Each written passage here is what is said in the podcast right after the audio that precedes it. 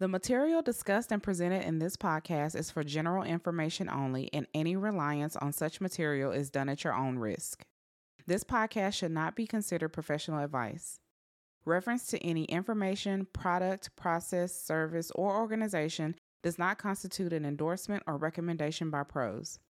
Views expressed by guests are their own, and their appearance on the podcast does not imply an endorsement by pros of them or any entity they represent.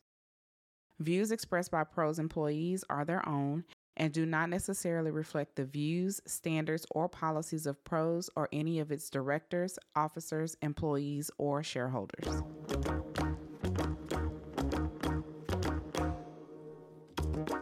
Welcome to Interface, a podcast where we connect technology and culture through conversation. Interface is brought to you by Empower at Pros. Empower is dedicated to attracting, developing, and retaining Black talent at Pros. Pros helps people and companies outperform by enabling smarter selling in the digital economy. I'm your host, Jennifer Plummer. I'm here today with Sierra Barnes. Hey, and Matthew couldn't be with us today, um, but the three of us are the Interface podcast crew. And today, our guest is Marcus Manning, Chief Technology Officer at Smart Financial Credit Union. Thank you so much for being with us today. Thanks for having me. All right. So, uh, we like to start out with basically, you know, your, your life story. Could you share with us how you got into technology? Was it something you were into as a little kid or you kind of grew into it later in life. Uh, you know, please share your story. Sure. So it started out, my dad was a computer operator for NASA for 30 years. And he brought us to his job one day and we went to a vault. I'm like, well, what is this, Dad? He's like, well, I can't let you go in there because that's mission control, but I can tell you that this is where I work every day. I said, okay, well, what do you do? He said, Well, I programmed the space shuttle. I'm like, Wow, my dad has a really, really, really cool job. So I decided, you know, since he won't let me in this vault and let me see me being the curious person that I am, I'll just learn how computers work. So started putting my first computer together in the garage. How old were you at that point? That was around, I'd say that was in 16. Uh-huh. Yeah. So, and I won't, that was the old 286 models, and I won't date myself, but yeah. So I me and a buddy of mine were in the garage kind of tinkering, and uh, we we built our first computer. So that was something that was really interesting to me. So went to college, studied computer science, got a degree in computer science. Um, I can tell you that was probably one of the toughest things that I've accomplished because I see, okay, computer science that really doesn't go together to me. But once I got in and once I started, it was like, okay, this is something that's it's difficult, it's a challenge, but it's something that I was really intrigued with. So got a bachelor's degree in computer science uh, with a math minor, and then I started my career out doing contract work. So I did a little bit of coding. I won't tell you what version, but Visual Basic and C and uh, some C plus plus with AT&T and then I quickly realized that you know hey I need some some people interaction. I mean it's good to write code you know it, it's good to you know produce these nice products but the people interaction is really what I was looking for. You know how do I marry the technology and the computer science background with the interaction and the people skills that I have? So I decided to go down the service delivery route. So I went into the network administration, Microsoft certified engineering role. So I was a network engineer for about three years. And then one of my mentors said, you know, hey, are you interested in a leadership position? Now, mind you, you know, not necessarily fresh out of college, but, you know, three years or so out of college. And I, was part of a fraternity in college. You know, shout out to the bros. Um, and ah. yeah, one of those. Yeah, good or bad, take it or leave it. Um, so I was the president of the organization in college. So I was like, okay, well, yeah, I do have some leadership roles. You know, high school, student council, things of that sort. So, um, but managing a team of 35 with three years of experience, it was again a challenge, but it was one of those things that I was up for. So that's really how I got into a leadership role. Um, and it just so happened to be another African American. He gave me an opportunity. And when he gave me that opportunity to lead the team, that's really where my journey started as far as a leader in the IT industry.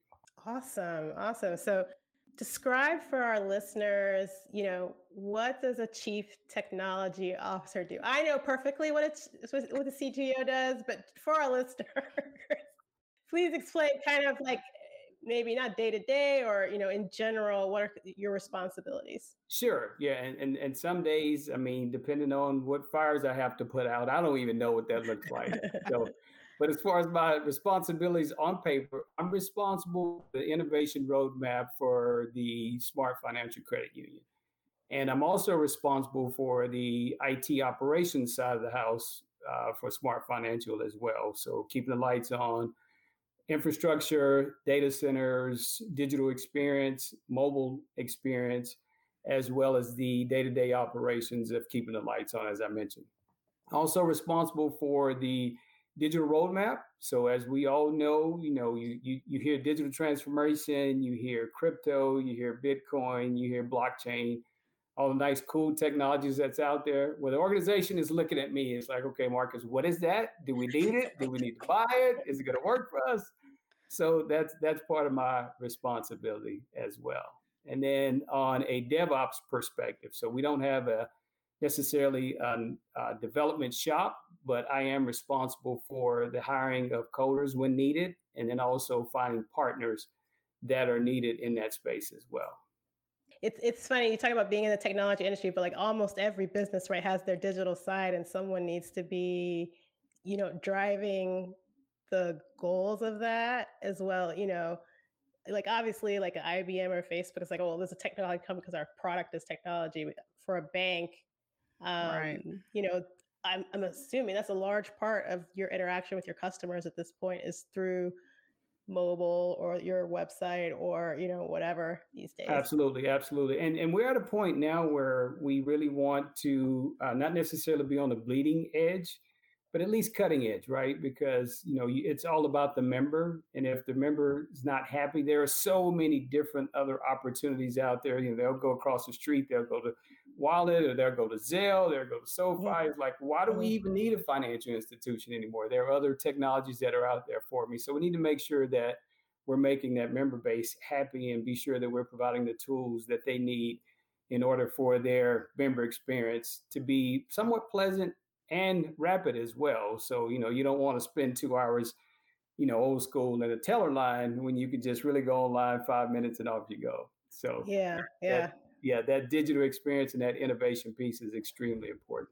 Yeah, these days I don't even want to go to, to the drive-through ATM. I'm like, this is takes too long. Like, why can't yeah, I just? And some people's like, I don't, I don't, I don't want to talk to a teller. I just, I just yeah. want to go in and see how much money I have, see if I can go buy the nice bag that I saw in Galleria. but yeah, that's, that's, another conversation. So exactly. So, so you mentioned, um, I, I think this is a good point I want to dive into is because I think the perception might be that people in technology don't really have people skills, but you actually, you know, you took a pivot. You were like, I, I want to take advantage of my people skills. Is there more you can share mm-hmm. about how your previous experiences you're using today in the role you're in? Absolutely. And that was something that, again, I, I, I, realized early on is that, you know, I do have strong people skills.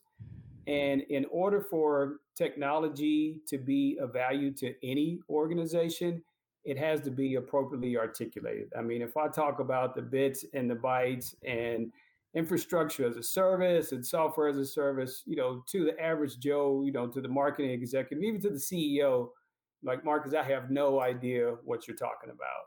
But if you if you have the ability to articulate that in business terms and help the business really connect the dots, then that's when you have that aha moment, right? So I really figured out that okay, if I can take, you know, the bits and bytes that I know and translate it and articulate that to business outcomes, that's really adding value to any organization. I mean, it could be the grocery store in Kroger's. If you don't know how to work the kiosk, you can't buy your groceries, right? Well, I can go behind there and say, you know, hey, do control alt delete, control C, and the cashier is going to look at me like, Marcus, I have no idea what you're talking about.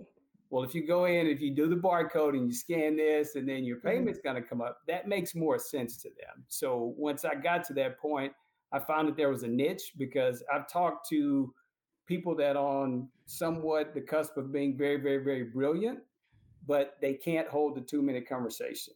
And then I've talked to some people that were used car salesmen that know absolutely nothing about technology. So, like, okay, there's there's a niche yeah, yeah. Right. I think I could feel, and that's really where I kind of uh, hit my stride, if you will. How do you play that middleman to where you can understand the technology and even deliver on the technology, but you have the ability to articulate and connect the dots and really add that business value and articulate that. So that's that's really where I got the joy out of working with technology. Awesome. I had a quick question. I, I want to go back a little bit to your college experience. And you said Uh-oh. you majored in, in computer science and minored in math. Did you find that there were other people of color, specifically Black people, that you went to school with? What What was that experience like? Were you like the only one, or the one of two or three? yes. So I would say initially I was the only one. And, you know, I, I, I don't want to stereotype, but as you guys can imagine, all colors and cultures outside of African Americans I experienced. And I, I, think there, well, I know there's a reason for that.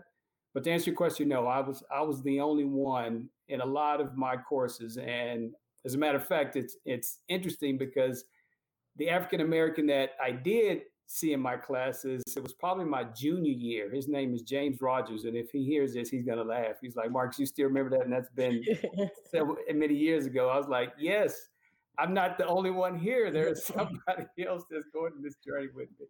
So no, I, I did not see very many African Americans. I don't even know a lot of African Americans that have a computer science degree with a math minor and has continued along that path. And I know some people that took computer science classes and like, okay, you know, Marcus, that's not for me. Or they did get a, you know, network administration certificate or things of that sort. So I am seeing that there has been progress made. But when I went through college, no, I I was the only one in the majority of my classes throughout my my entire stay there. Did you have a support system being that way that that you know some group that you leaned on? So when you were kind of feeling like the only or that that kind of every now and then you need a boost i mean but you know did you have someone you could reach out to for help? And actually it was it was it was my dad at the time you know he he was still alive and i you know i even went to talk to the professor but the professor couldn't necessarily relate to where i was coming from and what i was going through and i, I can give you and it's it's like it was yesterday so again, I'm I'm dating myself, but I used to have to go to the computer lab because I, I didn't have a computer back in those days. You know, some some of the other students did.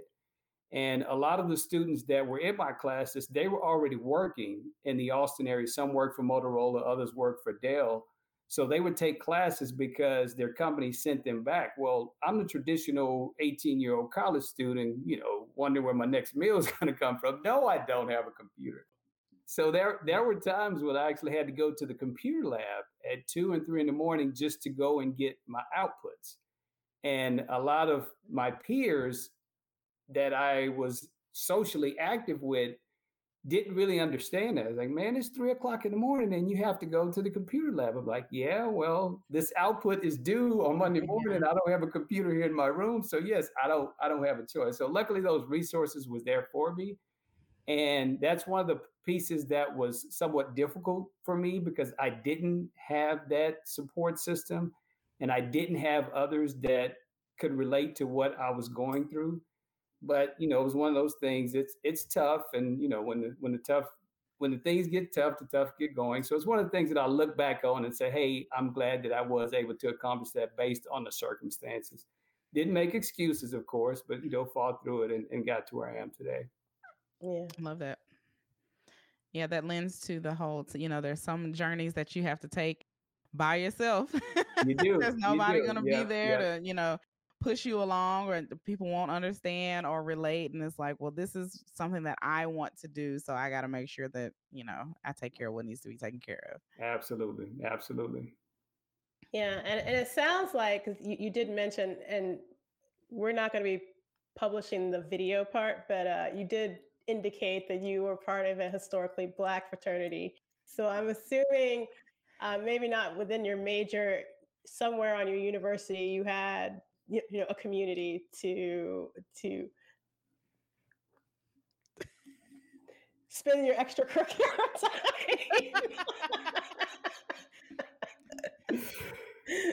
what did you What did you really want to say? I did have a, a, a, strong support system, and you can take the word strong how, how you want to see it fit. Uh, but yes, I did from a social aspect.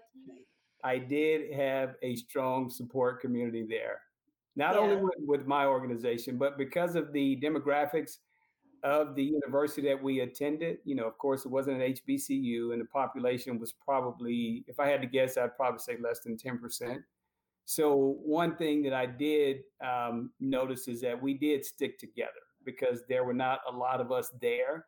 So we needed to stick together in order right. for us to be successful. And it's it's interesting just the way of the world is today. I mean, things with the social injustice and Black Lives Matters, things of that sort the crux of what we were going through at that time is probably magnified a thousand times more today, but same similar story, right? Yeah. And if you look back, even past my days, if we look back in history, it almost seems like it's it's it's cyclical, right? And it's it's kind of sad, yes. but you know, it's it's it's it's where we are, and we're we're going to keep on keeping on. So, but answer your question, yes, I I did have a very strong support system, and it's funny because my dad always had a saying, son, if you're going to do something, give it 100%. I said, okay, well, some of the things I kind of, uh, I wouldn't say I went overboard, but when I studied, I studied 100%. When I socialized, I socialized 100%. yes. So, yeah, so whatever you commit to, go all out. Well, I mean, and the lesson is there for, for our listeners that, you know, maybe headed to school and they're very focused on this. And I kind of had the same conversation with my daughter who's in grad school now is, you, you know, you need to make time for your studies and you absolutely need to stress that. But that is definitely going to be a stress. You need to have a social life or some yes. outlet to um, you know to stress relief or you know to relax on the weekend. I think at work we call it what recharging. Oh, okay. Yes, recharge days. Pros calls it recharge recharge days. You know, you know, find a way to reset yourself. So yeah you know, you were having a lot of fun, but it, it, had a purpose. You might not have made it through if you had not had. This is true. Well, yeah, that's, that that's a good point. Yep, yep, yep. I like to call it boundaries. You know, just make sure we don't go out of bounds. Either way, you don't have to study all the time, but you don't have to socialize all the time either. So right. let's let's find a happy balance there.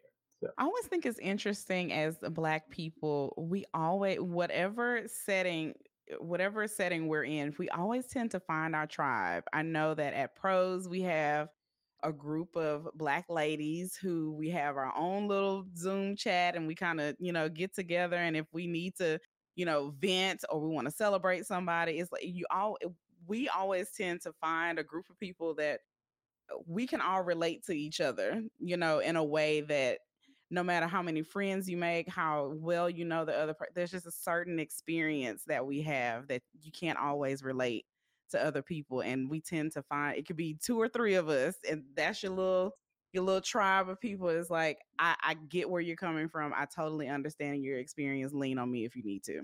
Absolutely and, it, and it's funny i mean sometimes it's intentional but other times it's not right? So i was out at a golf tournament here recently and it just so happened that a person i was playing with he was part of and i won't hold him to it but he's part of a different fraternity and it ended up we were riding in the car together and you know we were talking and laughing and you know hopefully the others didn't get offended but to your points here it's just that i don't know if it's just we kind of gravitate towards each yeah. other or it's like okay well i have you know kind of a partner in crime somebody that i can stand shoulder to shoulder with now i'm not yeah. out here by myself anymore. correct so and again it wasn't intentional but I thought about it after the fact. I'm like, wow, I spent most of my time with him. And on a golf course, that's not very common. Not very common, yeah.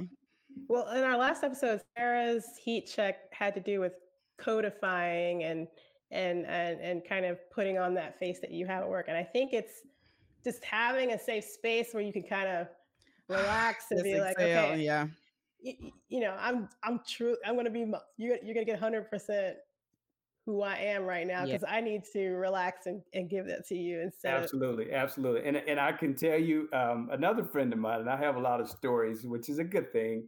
We were talking in my office, and she happened to know that I'm an Omega, and she was like, "Well, Marcus, uh, they're not going to see that gold boots part of you are." I said, "No, they're they're not. They're, they're not. But it was and, good that I could yeah. have somebody to, because they could tell I was having one of those days. It's good to have somebody that we could laugh yes. about it, we could joke about it, correct, and I can decompress, and then I can go back in the game, right? Absolutely. Yeah, like you, so, you get me, you, you get, get, me. Exactly. yes, that's exactly right. Yeah, that's exactly right. That's exactly right. So I want to ask you, uh, what is your definition of success? Do you think you've hit that yet? Like when you graduated, you know, college and you were like, this is what I'm going to do, you know, you kind of said you were inspired by NASA and you obviously didn't go that route, but you are a CTO of a, of a, of a bank. Like, what is your definition of success? Have you hit that yet? That that's a great question. Um, in my mind, I would say that I have not, but I've, I've always been an achiever. I mean, I always think that there's more, you know, not, not that I'm chasing the dollar, but that there's, there just always seems like that there's more. So when you, you take one step, it's like, okay, well, I've climbed this mountain, but there are higher mountains that are far ahead of me. So, mm-hmm. you know, we'll celebrate this one, but we need to hit the trail because there's a bigger mountain to climb. So there's a bigger mountain to climb. So yeah. what that looks like, um, I don't know what that next bigger mountain is, but I can tell you that I'm not satisfied. And I've, I've never been a person that has been satisfied. You know, yes, I've had a lot of accomplishments and I've been very blessed to have those accomplishments, but I know that there's something else. And sometimes it's revealed and sometimes it's not. Sometimes you learn it as you walk that journey or as you're climbing mm. this mile, you learn that, okay, there's another mile that's coming, but I need to get this one first. So um, to answer your question, as far as success is concerned, I think it's it's it's three things. I think financial success is extremely important, and I think it's one of those things that the African American community has been reluctant to talk about. That I have some ideas why, but I'm not really sure why it's you know a conversation of you know hey let's let's stay away from that because I can tell you a lot of the financial success I've had so far is because I've listened to other people and it hasn't been African Americans. And when I have these conversations now with folks in my immediate circle, I'm having that because I want them to know, hey, this is how you get to being financial successful. Yes. This, this is you hone your skills, you make sure that you're marketable, you learn about the stock market, you learn about 401ks, you learn about IRAs, you learn about money markets. I don't know about you guys, but growing up at the dinner table, those were not the things that we, that we that we talked about. So I'm trying to break that ceiling, if you will, to start having those conversations with my people. Because if you don't know better, you don't do better. You don't do better. So to me, that's that's kind of one of the the, the key pillars of success. Um, the second part of that is, I think your morals and your values need to marry your profession. And a lot of people wouldn't necessarily agree with that. But I think who you are at home is who you should be at work, is who you should be in your community. I don't think that we should have to paint a picture. I have to be careful with my words, but I don't think we should have to put a mask on when we go to work. I don't think we should hide the real us. Of course, you know, we don't want to be the person that's fitting the stereotype that right. people have of African Americans, of course. I mean, we know that we can get a little loud and we can get a little um let me see what about daughter call it that day? Passionate that's another one. Passionate yeah. She's yeah. Like, when you get passionate you get yeah i was like yeah, i know i know i know. So you know those stereotypes that are put on us we want to make sure that we you know try to steer away from those. But also bring your true authentic self and bringing your true authentic self with you everywhere that you go, including in the workplace. And then I think the third piece of that is I am a big person of having a peace of mind because a lot of times, if you don't have a peace of mind, then you can't be the most productive person that you can be. Now, what that means for you may be something different from what it means for me. Sometimes a peace of mind to me is just kind of getting away. You know, hey Marcus, we're going to lunch today. Well, no, you guys go ahead. I'm going to go to lunch by myself today. Nothing, nothing, nothing against the group. Marcus just wants to be Marcus and just kind of, you know, regroup, decompress, and have a peace of mind. So I, I think that's what success really looks like. I totally agree with all those. Marcus, are you an introvert? Would you consider yourself an introvert? That's a great question. And it's interesting because I, I've taken, you know, the Myers Briggs and the DISC profile, and every one of them, I fall either directly in the middle ah. or I'm short on the extrovert side and heavy on the introvert side. So I would say it depends.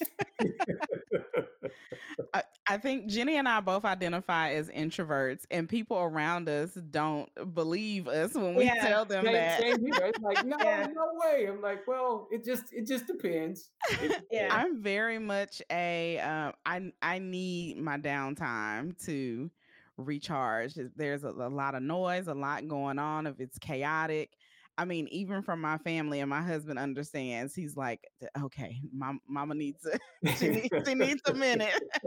I'm like, if I can, if I could just have 20 minutes, I just need to bring it down, and then I can, you know, rejoin the conversation. Um, yeah. I think that it, uh, recognizing those things about yourself is definitely a part of being successful because you can be pulled in a million different, you know, directions and uh, being able to say, you know what, I think I just need to take a minute for my own well being. That's really important. Absolutely. Absolutely. That kind of goes into you talk about, you mentioned Myers Briggs. Have you done any formal, like, executive coaching to this point, or would you recommend those sorts of things? to help you with your interactions with you know the other leaders at your company or your peers yeah, here I haven't, but we did have. Um, it was part of Gallup, and we mm-hmm. did have uh, personalized executive coaches when I was with TDCU. So I spent about five years with an executive coach, and uh, I, I would say that that was a very beneficial five years for me because there are some things that are identified that we aren't necessarily aware of. Sierra, you mentioned self awareness, but I also think others perception of you is important. Not that not that you're trying to change who you are, but you need to know, especially at the executive level, you need to know what message you're sending and you need to know how that message is being received. And the only way you can know that is is, is through feedback. So that coaching and interaction with my peers was a good tool for me to use that feedback to understand that, you know, hey, this communication loop is not just one way. It, it needs to be a sender and a receiver. And then also too, I mean, I, I have a, a theory that we learned about balconies and basements as well, right? So basically what that means is when you're at your absolute pinnacle, when you're when you're hitting your groove, if you will, what are those balconies where, hey, I'm in my zone and I'm I'm just I'm I'm I'm knocking it out of the park. Well, we also have some basements as well, right? And a lot of times we try or not try to ignore them, but those are things that we don't necessarily want to entertain because nobody really wants to hear the bad side right. I mean, none of us are perfect, right? So when those things are brought to your attention, you know, hey Marcus, you could have done this a little better, or hey Marcus, in the meeting, you came across a little brash, or you know, hey Marcus, in the meeting, you know, you mentioned this and you were very passionate about it. You know, so it, it's good to know that. Not that it would change any behavior, but it, it's it's at least good to know and have that awareness.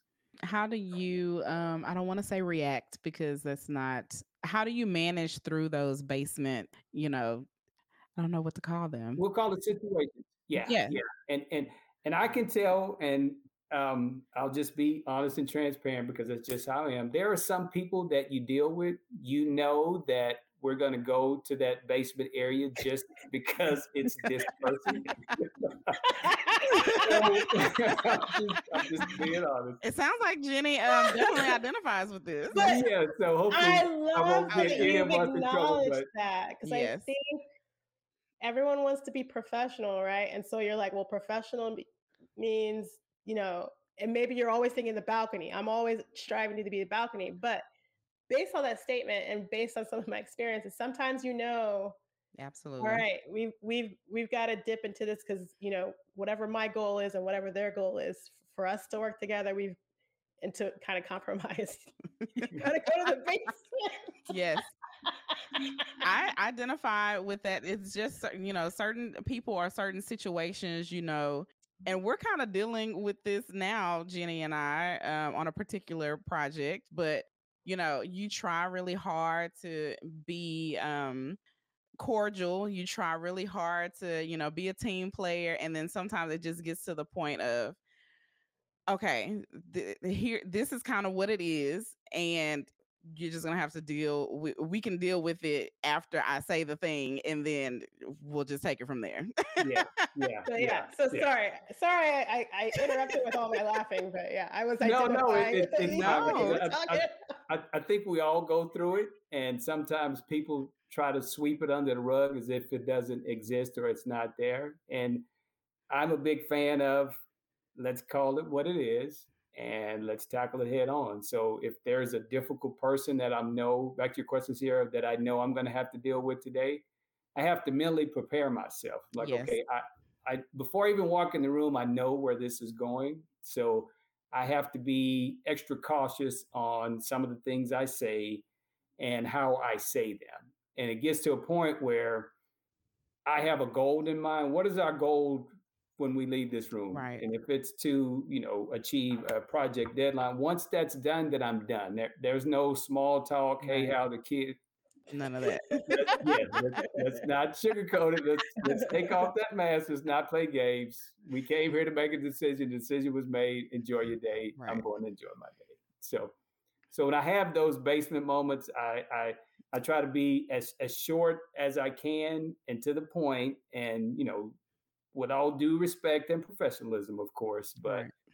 the uh, the small talk and the chitter chatter that's no, that's that's not what we're here to do, and mm-hmm. we're yeah. You know, yeah. Yeah, and I'm I'm like a first lane manager, and one of the one of the lessons that I knew I was like I have to work on this is I would want to fill up that empty space. Like if you would say something kind of awkward or like, you know, maybe you're maybe you're giving someone some feedback about you know their performance or you're asking someone to do something they clearly don't want to do at first like i i i kind of bring it in like you know as an example your performance you know your performance was bad and then they just stare at you and, and i would be like okay well you know uh, i try to fill it in and i was like no no no you have to let them sit with that empty space to let let them know like i'm telling you this for a reason and and, and so yeah, I guess that just never goes away. So yeah, it's it's it's it's the awkward silence, right? Yeah, and, and, and it's funny because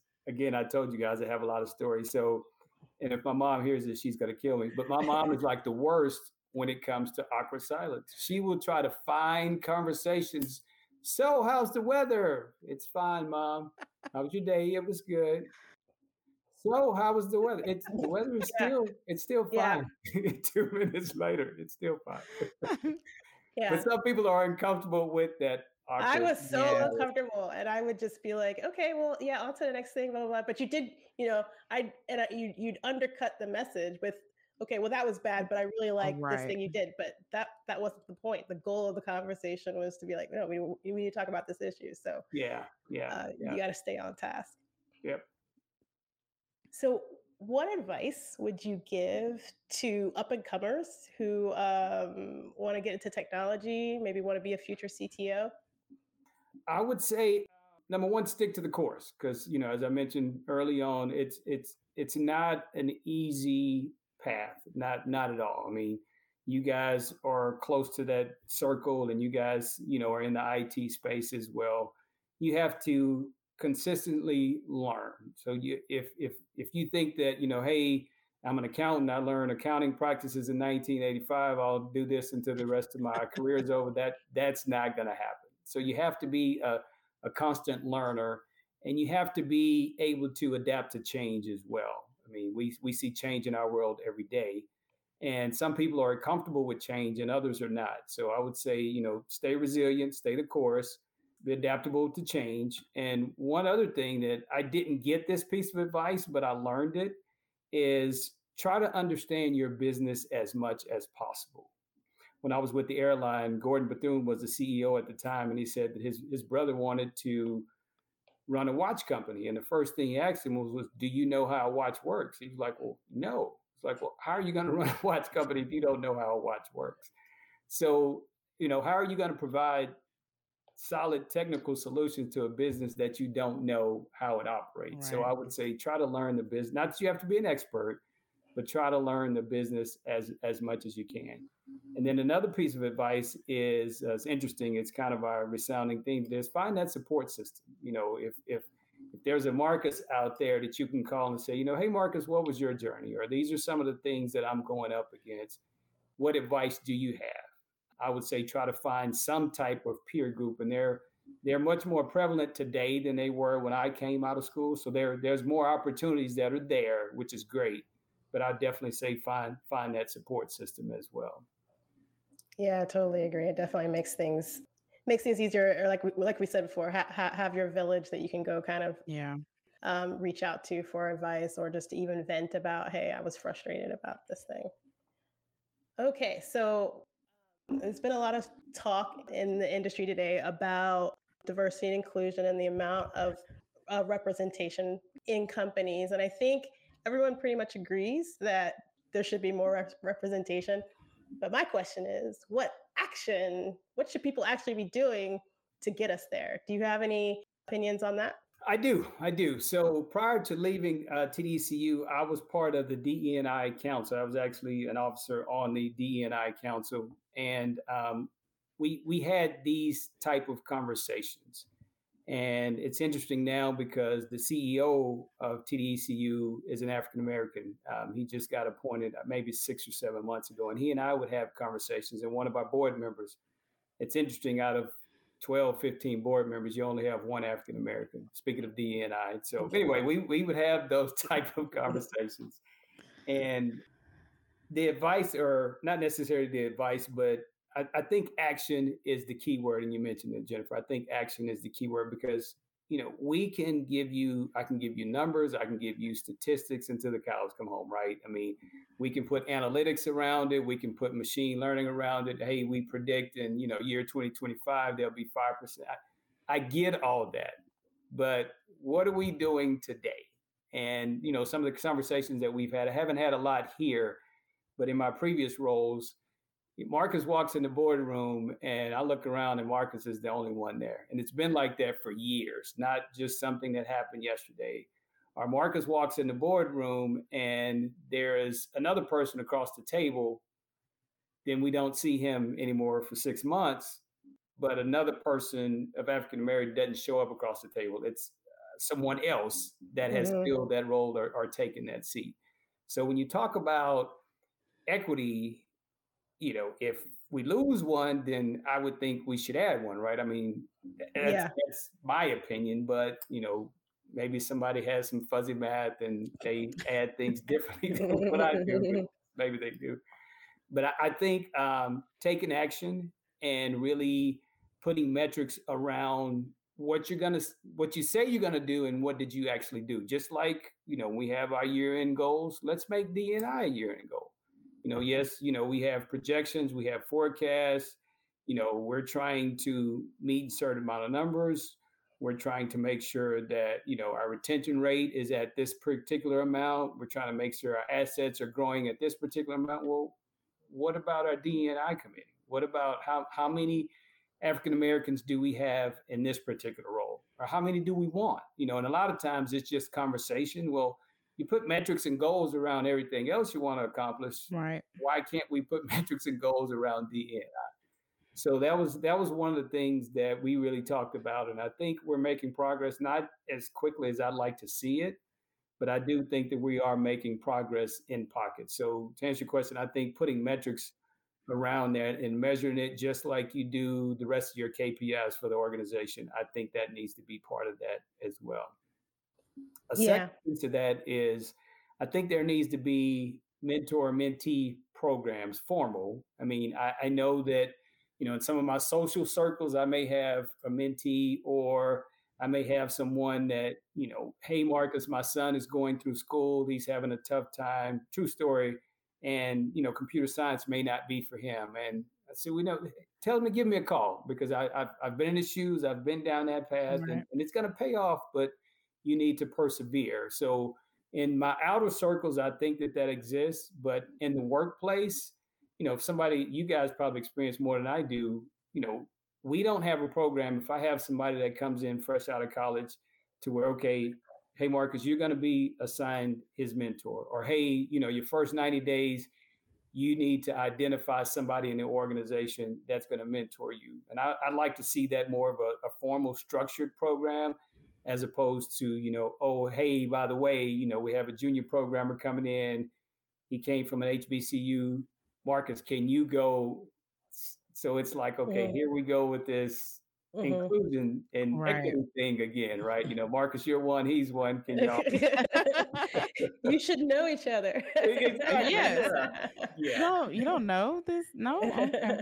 Yeah, that's exactly right. So, you know, regardless of whether it's African American or not, I, I think that there needs to be some type of mentor, preferably, but if not, at least some type of structured program in mm-hmm. place.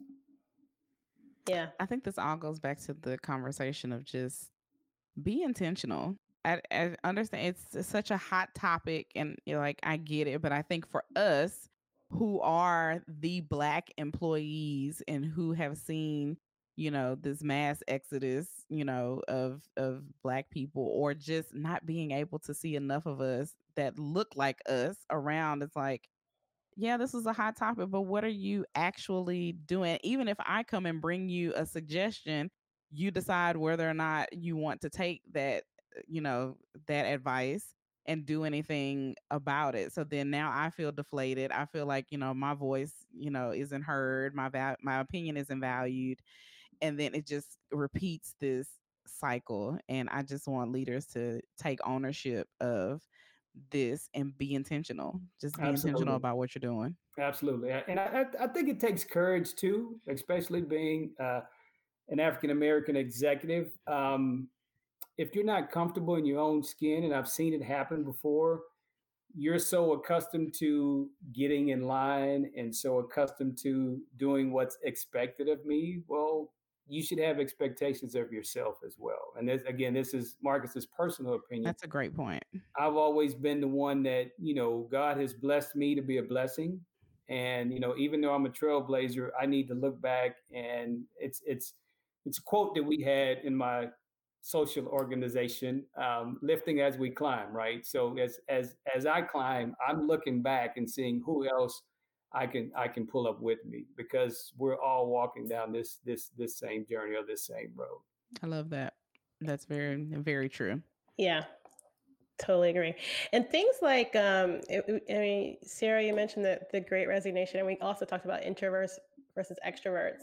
And I think a, a mentorship program, right? I think that would, you know, obviously benefit everybody. Like I think everyone and I think extra, you know, I'm not an extrovert, but I'm assuming extroverts just going up to people and just ask them advice all the time, you know, and it's a little harder for, for us people that don't like to reach out so much to find someone to connect with and having that structure so that everyone gets a chance and builds up that confidence. And the re- the reason why people don't think Sierra and I are introverts is because we've kind of just keep putting our through experience the other ways. We're like, okay, well, this is how we circumvent that, and now yeah. we kind of feel comfortable in those situations. But it took a while to get there, yeah. and and uh, a mentorship program would help that, and just really help.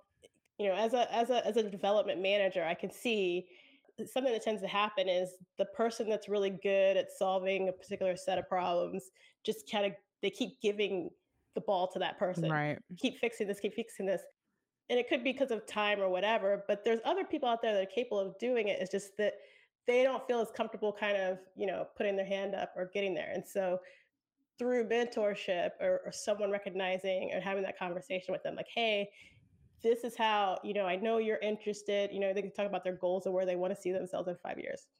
Based on that you know you need to get more involved in things so you know how do you kind of slowly?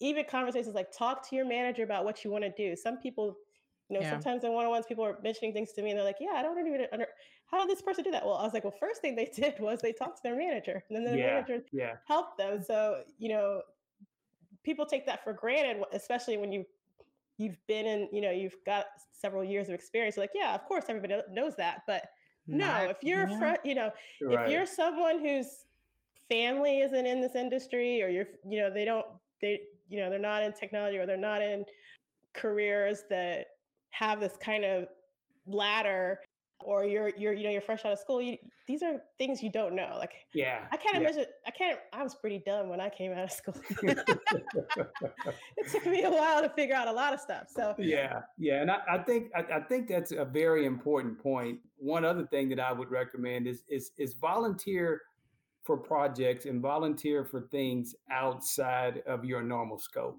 and a lot yes. of times people don't know that right because we come in and I can speak my, myself. Okay, this is my job description. This is what's expected of me. I'm going to knock it out of the park and I'm going to just stay in my box and do this all day, every day.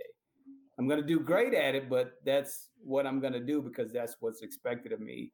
And I'd say probably midway through my career, I didn't really realize that, hey, it's okay to start asking questions. It's okay to start looking around and seeing what's going on around you as opposed right. to coming in, put your head down, you know, with your blinders on, doing a job to the best of your ability and then going home. So I think if you have kind of that that horizontal view of what's going on around you, I think that helps as well. Yeah.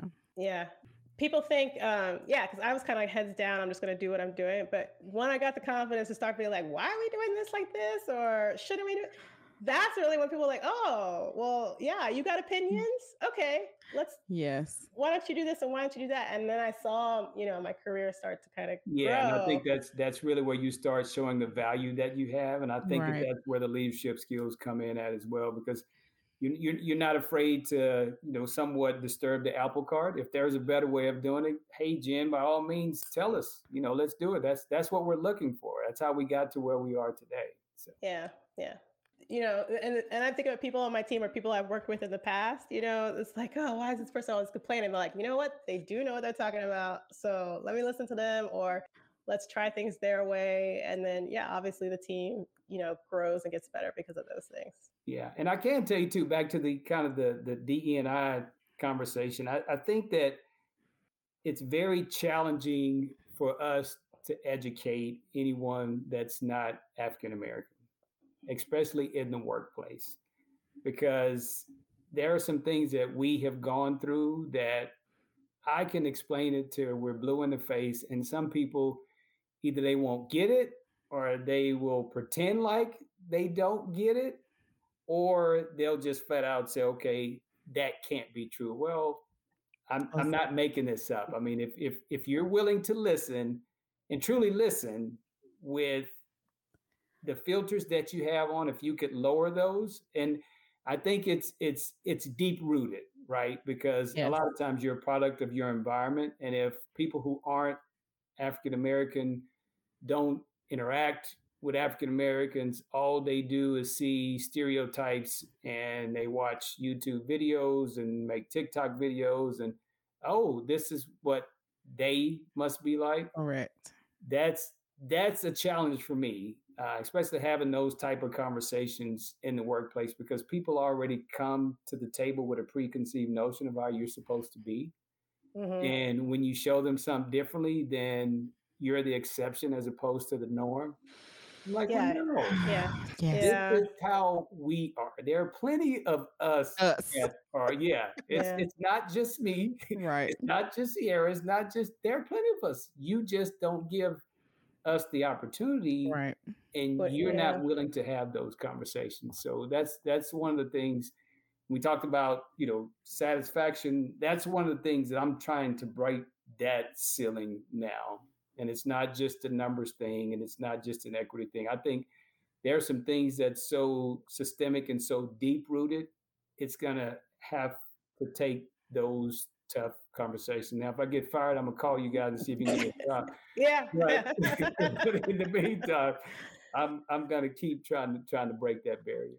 And that was really yeah. That's that was kind of where the idea for the podcast came as well. I was like, there's a lot of black people in technology, but no one's really think, you know, because the answer always is, well, we can't find the people in technology. It's too hard to find them. So I was I'm like, not, I'm not buying I, that one. I, am gonna have some. I'm gonna find I some. I know exactly where they are. yeah. So just and and normalize, right? We know, right? Yes. But um normalizing to to America. Yeah, I mean, isn't, it, isn't it crazy to be saying things like that? Uh, that this is no different than anything else. Like you're always going to think of athletes and musicians, but no, this is. We do tech too. We do accounting. We, we do, do, everything. I, I, told you I had another story for you. So we're in a meeting. True story. Here it is. I'll show it to you. A guy comes with me. He's like, "Hey, Marcus, is that a Super Bowl ring?" I said, "No, it's not a Super Bowl ring it's a computer science degree ring. Wow. But I mean, it, I don't I don't think again back to that, you know, systemic I don't want to call it racism, but systemic way of thinking. Yes. So um, it's kind of like an unconscious bias that comes out, right? Correct. So he he saw nothing wrong with asking me that question, and yeah. several people will probably see nothing wrong with with asking me that question. Another guy told me, you know, hey Marcus, you kind of dressed like Tiger Woods today. Oh, yeah. Oh, really? Yeah. So some of these eh. boardroom mm. conversations that I've had, and it's one of those where, okay, I hear you.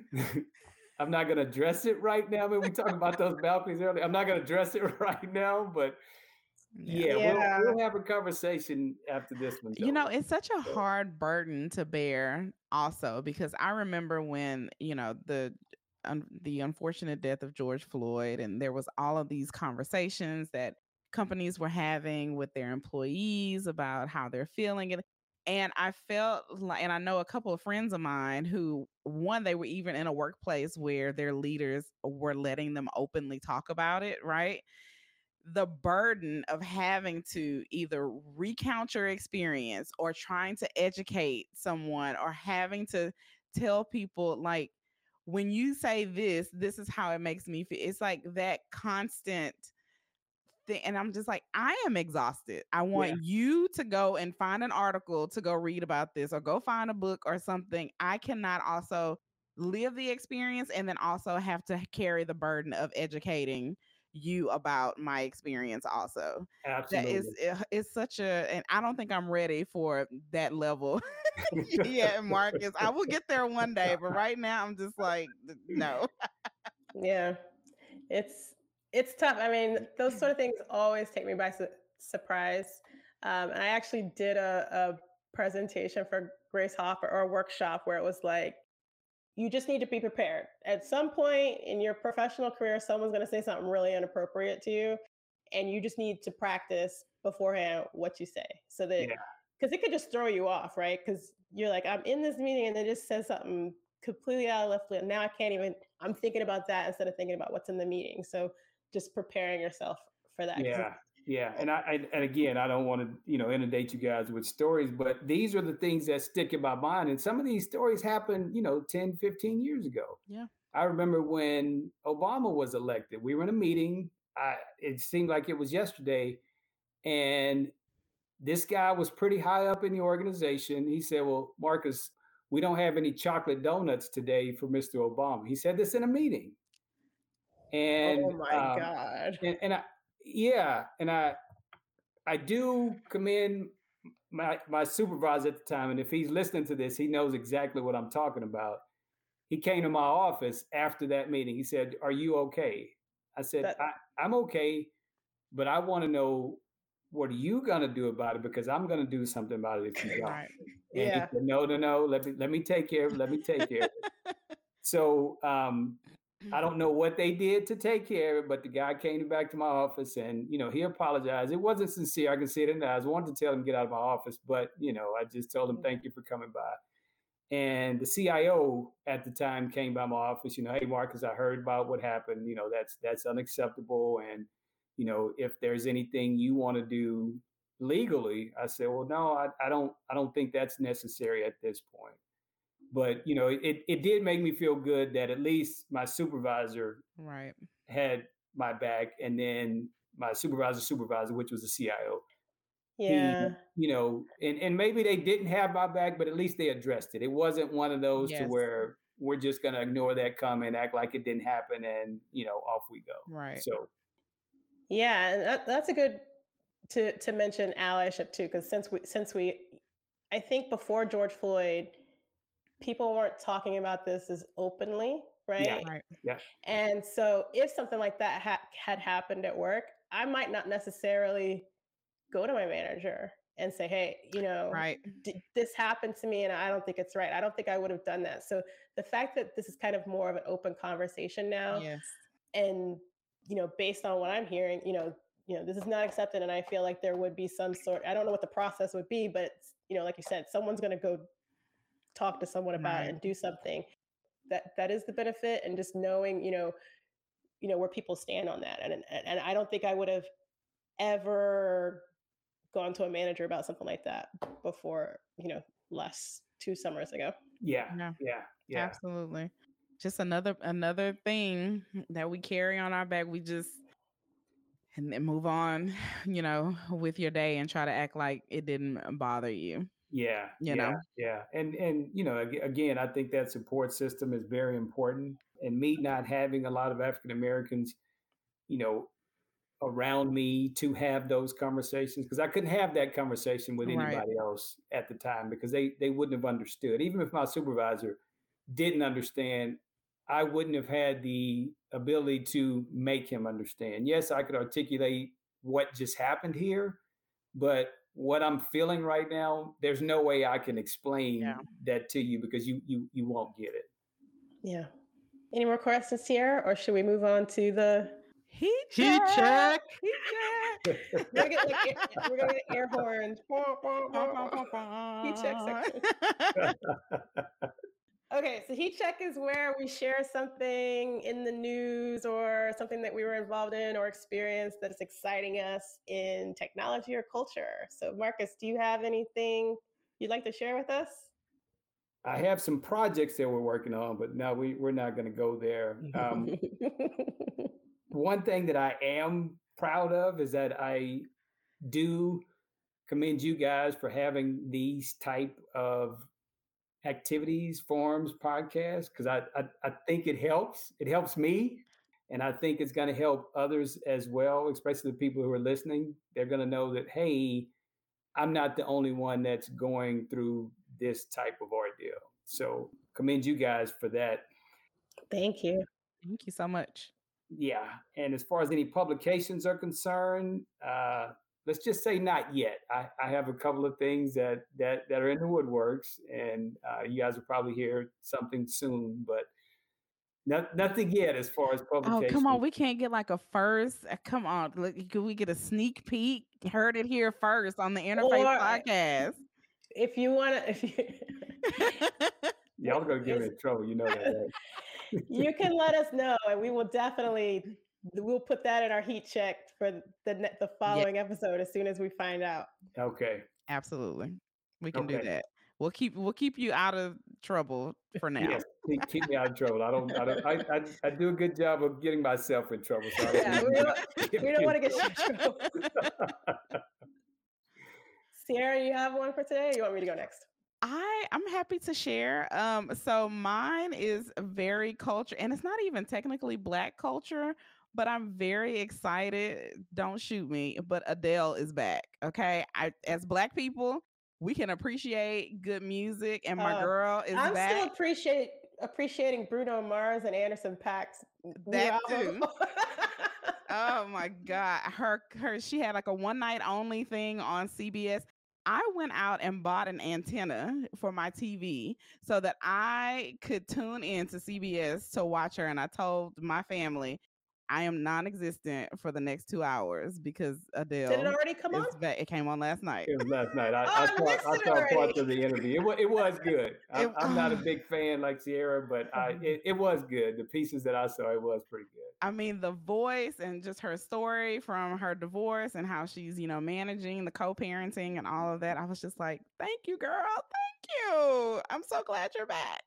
So that is my that's my yeah. little random heat check for today. I'm excited. I'm waiting for the album to drop. and, I, and I know it was about her, but I mean, do you guys understand how just magnificent Oprah is? I mean, did did you? it's probably interesting coming from me, but just her personality, her interviewing skills, just her empathy. She's just, yeah, she's out of Oprah sight. is one of those people that just, just looking at the span of her career and how she has taken every lesson that she's learned and just capitalized on that and, and not just even from the financial perspective but how she's been able to help people have certain conversations her interview style. Uh, it seems like every interview now that she's everybody says you're trying to make me cry. That's like her. That's like her key thing. But yeah, she's she is for sure on a regular basis. I just rather I just rather watch eh, I just rather watch YouTube content on the Marvel universe. That's that's just me. We, that's the kind of we get I you. Am. We yeah. get you, Jenny. Hundred percent respect to Oprah. I yeah. would definitely faint if I ever met, met her in She's person. She's a legend yes, for sure. Exactly. Yeah. She is. We should have ended on yours.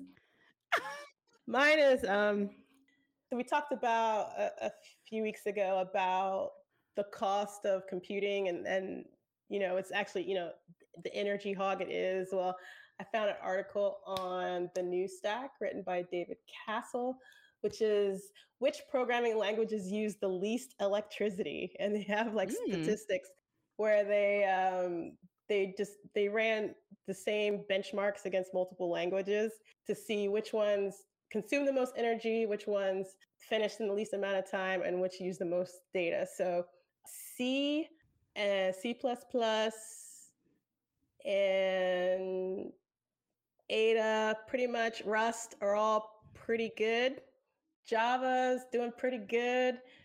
And uh, I, I, wrote notes on this. I did it again.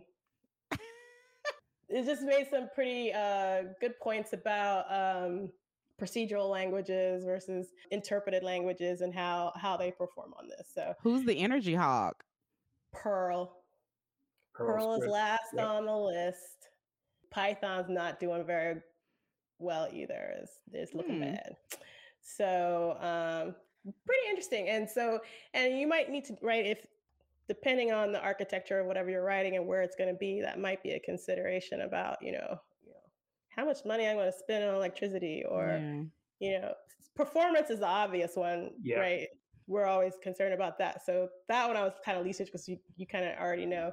But um, I never had seen a list of this is consuming this many joule. I haven't even heard anyone mention a joule. in a, in a uh, yeah, I haven't heard that in a while. yeah, that's been a long time. Wow. so I was like, wow, I don't even know really what one joule means, but C consumed one joule while Perl consumed 79.58 joules on this set of benchmarks that they ran. So it's pretty cool. Wow. Okay, so I, I, I do have one now that you guys have shared yours. So um, do you guys have any Bitcoin as part of your portfolio? Not yet. Not, not yet. Not yet. Not yet. We just actually a few episodes back we had a guest on who were telling us about cryptocurrency and yeah we Bitcoin. thought we were going to talk about cloud computing and he was like no correct i want to talk about bitcoin. And we were, and like, we okay. were all like leaned in like yes tell us more tell us more. So we, we were in our board meeting and one of our board members he's like okay marcus so we want you to give a presentation on blockchain in our next board meeting. It's like oh okay sure. Not a problem. How much time to the next board meeting it's in december so I, okay. I, I, still have some time yeah ibm has a, a pretty good uh, blockchain solution that they're using so mm-hmm. but it's, okay. it's, it's just interesting at this point in time so and like I said, I mean, blockchain didn't exist five years ago. So we got to be on the con- continuous learning curve. iPhones didn't exist tw- 20 years ago, right? It's crazy. So. Yeah. And, and then you talk about so, and what policies need to be updated based on that's my my thing is like when when you start being a you know on the the verge right of new technology, but all of our processes and legislator is kind of based on things that we're, we were doing 50 years ago. Yeah, and, and that's like, oh, where we are now. So I mean, because as you guys can imagine, financial institutions are highly, highly regulated. There's mm-hmm. there's really not a whole lot of regulation around cryptocurrency right. right now. So I mean, it's like everybody's doing what they want to do, how they want to do it and people are making a lot of money off of it. So is that yeah. sort of a um is there trepidation with going into these new technologies for someone like a financial institution where again everything is very regulated. We've had the same regulations for a while, very few updates. Is that sort of like tread lightly even though they're interested? And it is. I, I think that's a great way of putting it. As I mentioned earlier, we're not bleeding edge.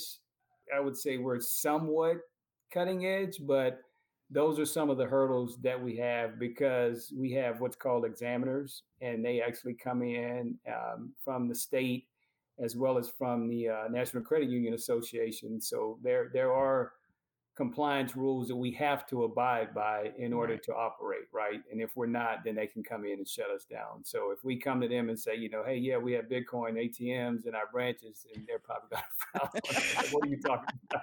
Again, getting yourself in trouble. exactly. Yeah, yeah. But I told you I'd do a good job of that. So is that really? I've seen those Bitcoin ATMs like in the local gas station. I'm like, who is going? Are people really going to ATM for Bitcoin?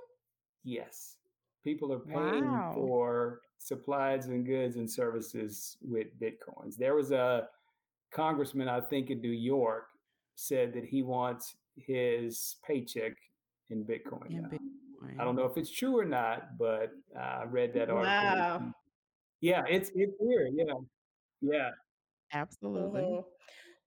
I have a funny story about Donnie Simpson. Do you remember Donnie Simpson, the, the radio host? Yes. BT Donnie Simpson. Hello. So, okay, well, good. We're all. I, am not showing my age. this is. How old was I? Maybe I was 25.